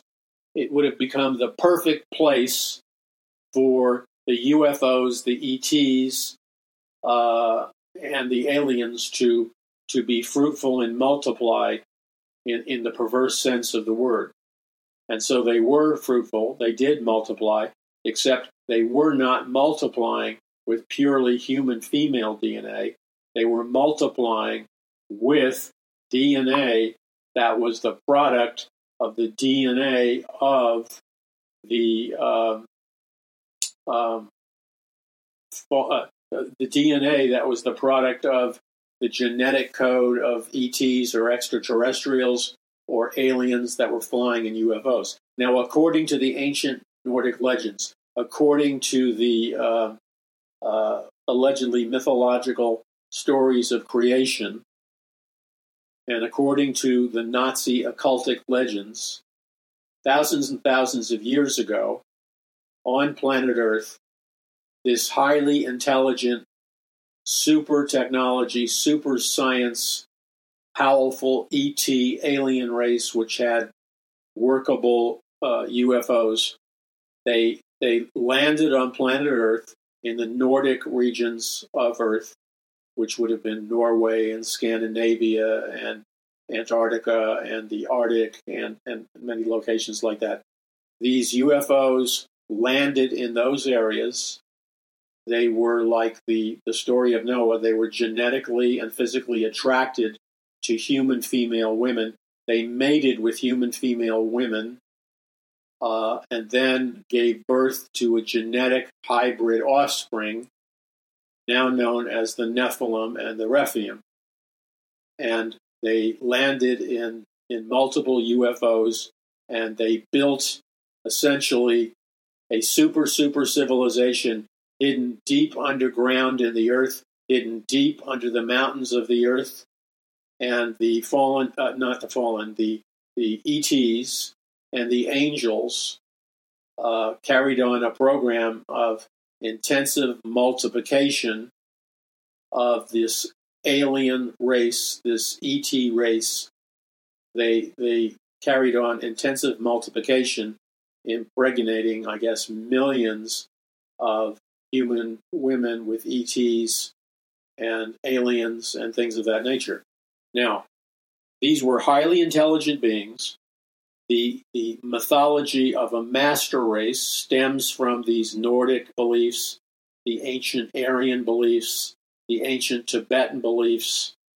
Uh, they all believed that a genetic master race, a DNA master race, um, was the byproduct of, of aliens mating with human women, and that this alien race that mated with human women were, were highly intelligent, highly strong, had super immune systems, had futuristic and science fiction like knowledge of advanced technologies, advanced UFOs, scientific technologies, occultic technologies, and they were vastly ahead of the human race in terms of their research and development.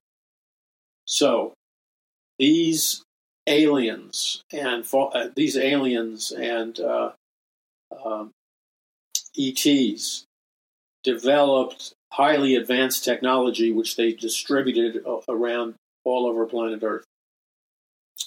And so uh, they developed scalar technology, directed energy beam weapons, what is known as the med bed, which which fires uh, healing electro- electromagnetic frequencies into the human body. They possessed mental telepathy. They possessed advanced UFO flying machines. They possessed and invented uh, nuclear bombs and the atomic bomb. They invented and possessed uh, genetic technology, and, and, and, a massive list of highly advanced technologies were all invented by this futuristic alien race.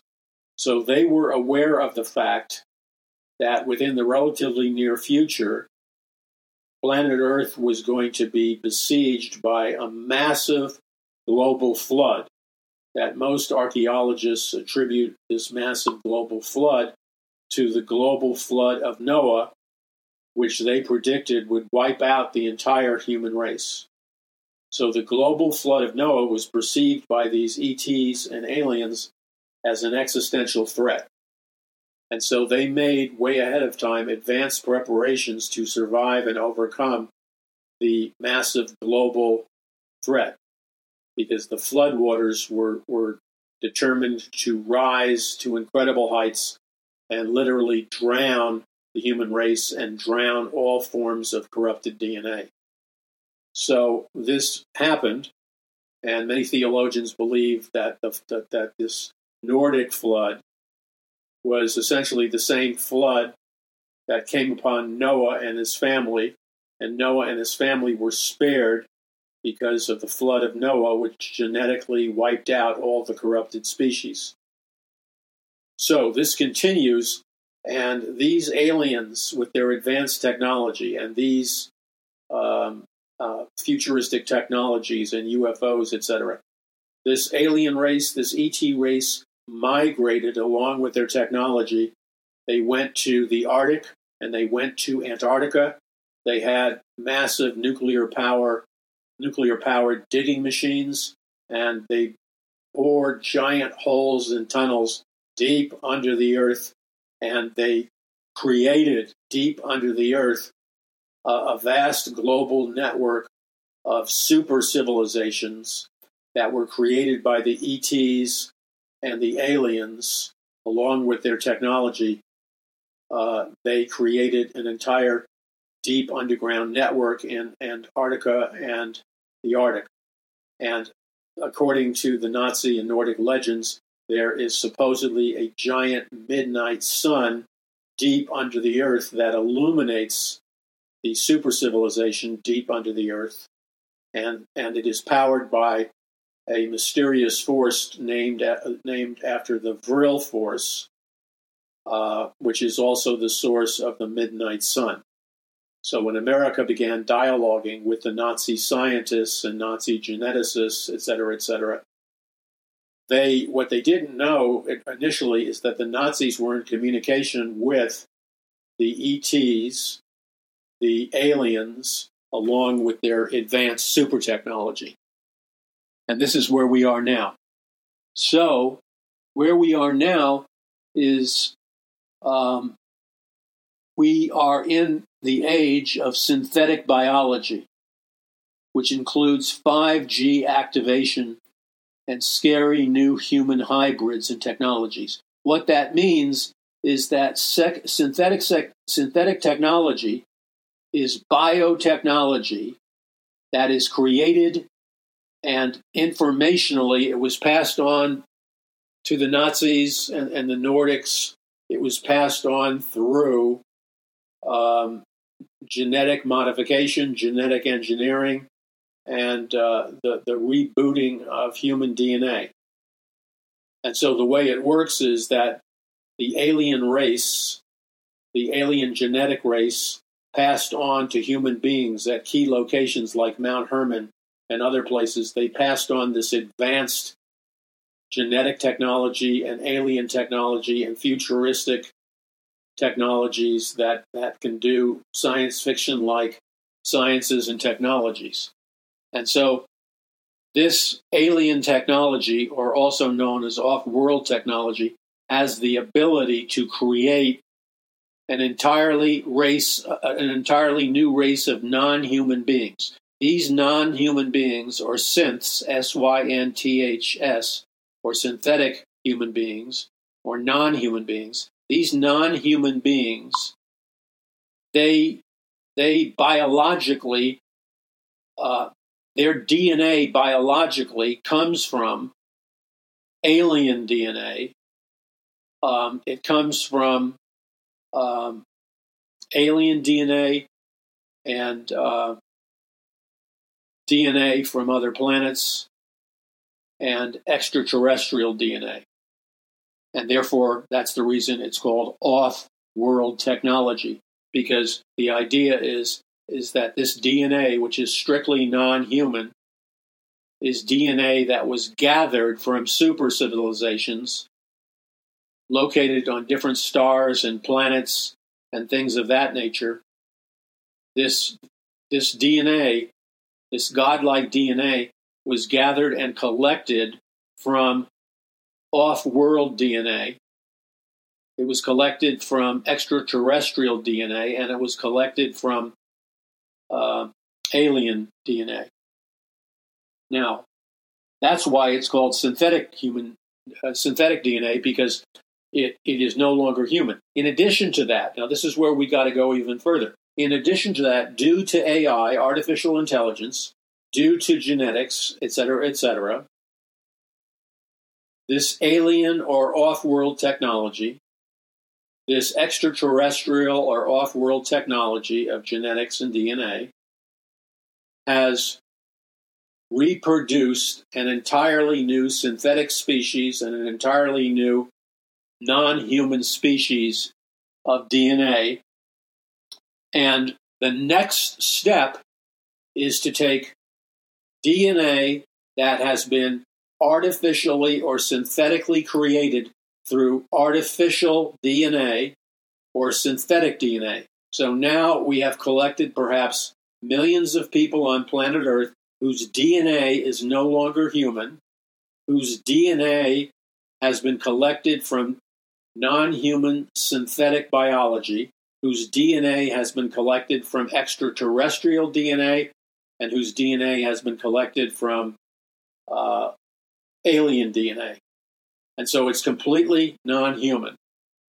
And therefore, because it's completely non human, it is totally, totally impossible for non human DNA to ever, ever uh, become saved, to have its sins forgiven, to become born again, to be a child of God, to possess eternal life. Why? Because synthetic DNA, non human DNA, uh, extraterrestrial DNA, alien DNA, all of that DNA, it is impossible for that DNA to become human DNA.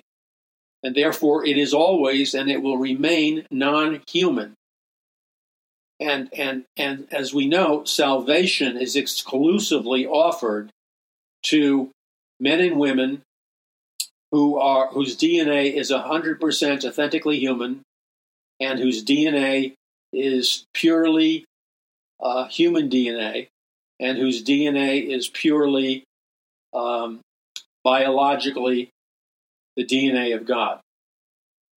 So we are now in the in, in, in the era where millions of people are being genetically modified, genetically birthed in laboratories, but these millions of people no longer possessed human DNA.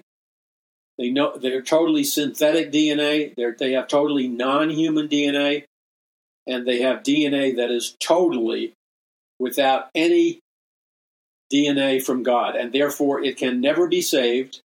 It can never be born again. It can never experience forgiveness of sins, and most importantly, it, this kind of ET DNA, android robot DNA, or synthetic DNA of any kind, it can never and will never, ever be able to enter the kingdom of heaven because it is completely non human, because it is not because it is not made in the image of God. So we enter the world because of artificial intelligence and how fast artificial intelligence is racing along. This is what is happening now in our world, and we can expect it to accelerate in the next number of years. So let's go. Let's let's just really hit this hard. Number one, there are millions of people on planet Earth right now whose DNA comes from alien DNA, extraterrestrial DNA, non human DNA, synthetic DNA. Millions of people have non human DNA for a variety of reasons. Now, the other important thing to remember is that um, this non human DNA can also be because of artificial intelligence, which can artificially create synthetic. Understand that artificial intelligence can and is synthetically creating artificial non human DNA. Okay? So, what we have now, in addition to DNA intermingling with alien DNA, um, um, you know, DNA from other planets, which is called off uh, world DNA, we have people whose DNA comes from off world sources, which is aliens and extraterrestrials. In addition to that, we have uh, fallen angel and demon DNA, which comes from the hybrid mixture of fallen angels with human women. And then finally, we knew we have now a new category of DNA, which is artificial intelligence is artificially manufacturing what's called synthetic biology, synthetic DNA, which is completely not human. And therefore, it can never be saved. It can never be like God. It can never be made in the image of God. It's to be blunt, it's damned. So, this synthetic non human DNA is a form of DNA that is a composition of the hybrid mixture of artificial intelligence generated DNA, the hybrid mixture of robot DNA, the hybrid mixture of uh, android DNA, the hybrid mixture of uh, computer DNA, world brain DNA, and eventually where this is racing with lightning speed is the day will come when an event called the singularity will occur, and in the singularity, all forms of non human DNA, fallen angel DNA, extraterrestrial DNA, robot DNA, artificial intelligence DNA, all the, all the various different forms of synthetic DNA, because they're on a clandestine level, secretly self evolving at this very moment. That means to be blunt, they are super increasing their intelligence, their ability, their knowledge, their power, their military might, their, their military advantage. There are massive numbers. A great scientist was asked this question a couple of weeks ago. They said to him, Do you believe that the singularity is in the near future? Do you believe that the singularity has already occurred? Now remember, the singularity is the day and time when one kind of functional uh, robot DNA, android DNA, clone DNA, uh, hybrid DNA, demon DNA, fallen angel DNA, any any multiplicity of potential DNA combinations, because DNA is secretly self-evolving and becoming self more powerful. At some point in the near future, scientists concur that there's going to be an exponential leap or, or genetic explosion in which the secret agenda of artificial intelligence will be brutally known by the entire human race. That means that secretly, without anybody knowing it, perhaps it's being done in the deep underground bases called dumb. Perhaps it's being done on remote planets like Mars that, that allegedly have human artificial intelligence uh, space colonies. Perhaps it's being done in cities built deep under the water or deep into the mountains. Who knows where it's being built? But what is happening is that this race to create a self evolving DNA, which will in turn create a superhuman being, and this superhuman being, because it has an artificial intelligence enhanced genetic code, an artificial intelligence enhanced DNA code, and an artificial intelligence enhanced um, genetic structure, and that also it's secretly self evolving. That means it is secretly teaching itself to become smarter and smarter and smarter in key areas like military science, science, genetics, uh, radiation, DNA, societal structures, economics, mark of the beast technology, and on and on and on.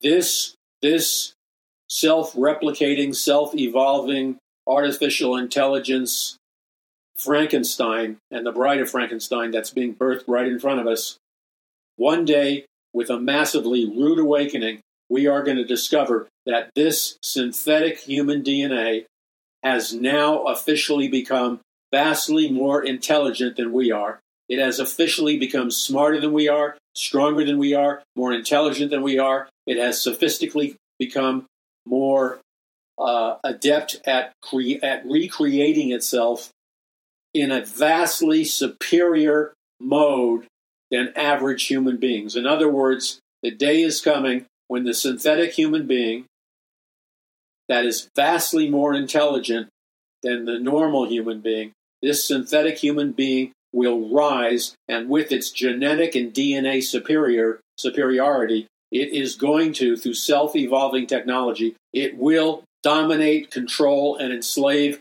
every human being on planet Earth. And then the next phase of this operation will be now, listen to this carefully. This is not science fiction, this is truth. The next phase of the operation is they're going to create a brand new hybrid humanity through artificial intelligence that, that does not need the basic components of life that human beings need.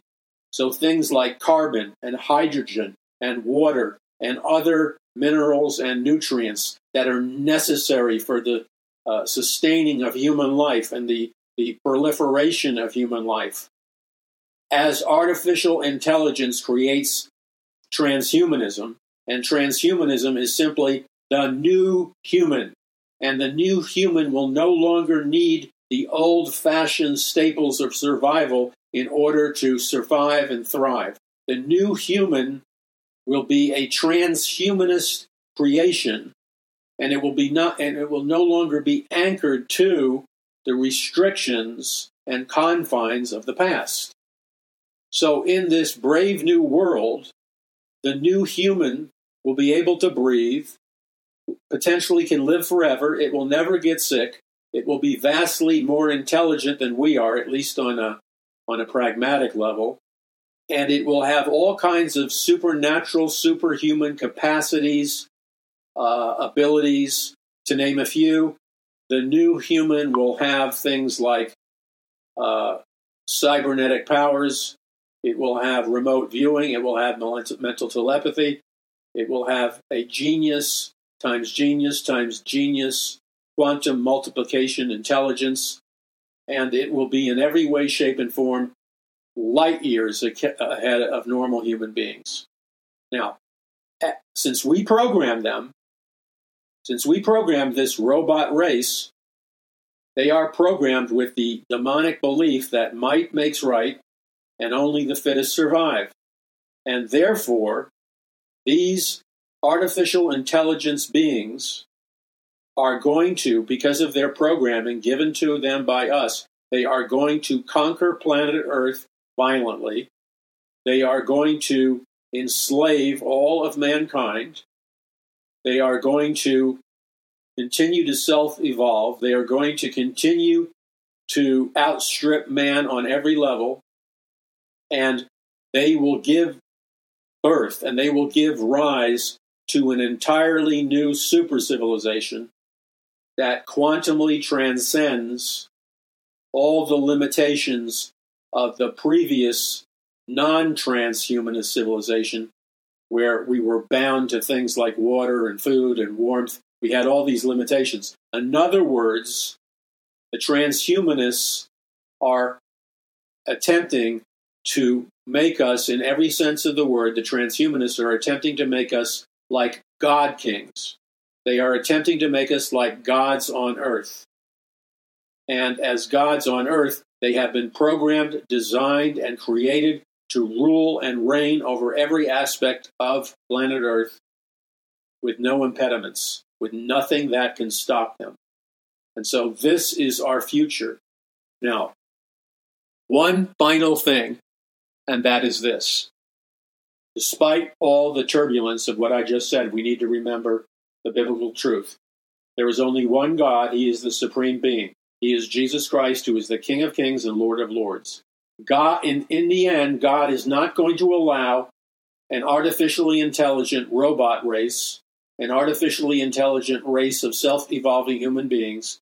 God Almighty, who created true men and women, in the image of God, He created them male and female. God Almighty will not allow this artificial robotic android race to surpass us, to conquer us, and to overcome us. So that's the good news. Jesus Christ is still sitting on the throne. Eternal life is available if you have the DNA of God and faith. God will not allow a hybrid race, a automaton race, to take over planet Earth. The moment you begin to see the realization of that, which you can read about in Revelation 12 and Revelation 13, the moment you see the initial realizations of that conquest.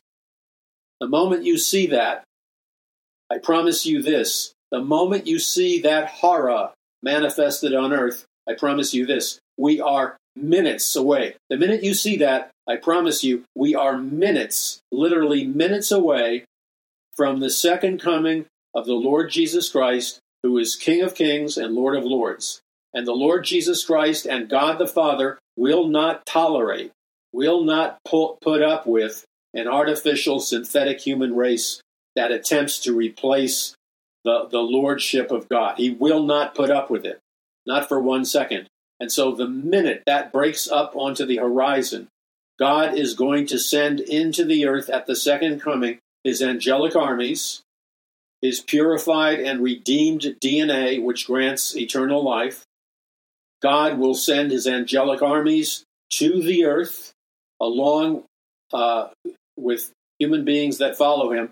God will send in the angelic armies to destroy and decimate Satan, Lucifer, the fallen angels, fallen angel DNA, fallen angel technology, and every single form of rebellion and Satanism that proliferates on planet Earth due to the rebellion of mankind. I promise you this at that moment, you will see the wrath of God, the wrath of Almighty God strike this earth with a power that, that shakes the planet and causes the other planets to be shaken out of their precise orbital paths. In the moment you see these things materialize, Jesus Christ will rise from his throne as King of Kings and Lord of Lords, and he will once and for all overturn this satanic and Luciferian rebellion, which is nothing more than the counterfeit of the kingdom of God. And so we say together, even so, come quickly, Lord Jesus. He's not going to allow this thing to become a monster. He will short circuit it before that happens. Visit paulmcguire.us, that's paulmcguire.us, and stand with me in proclaiming this message. Very few are doing that. I need you to ask God what you can give financially, your donations or your contributions. I need you to help me with the rigging. I need you to um, man the spiritual battlefields. God bless you. This is Paul McGuire. Visit paulmcguire.us.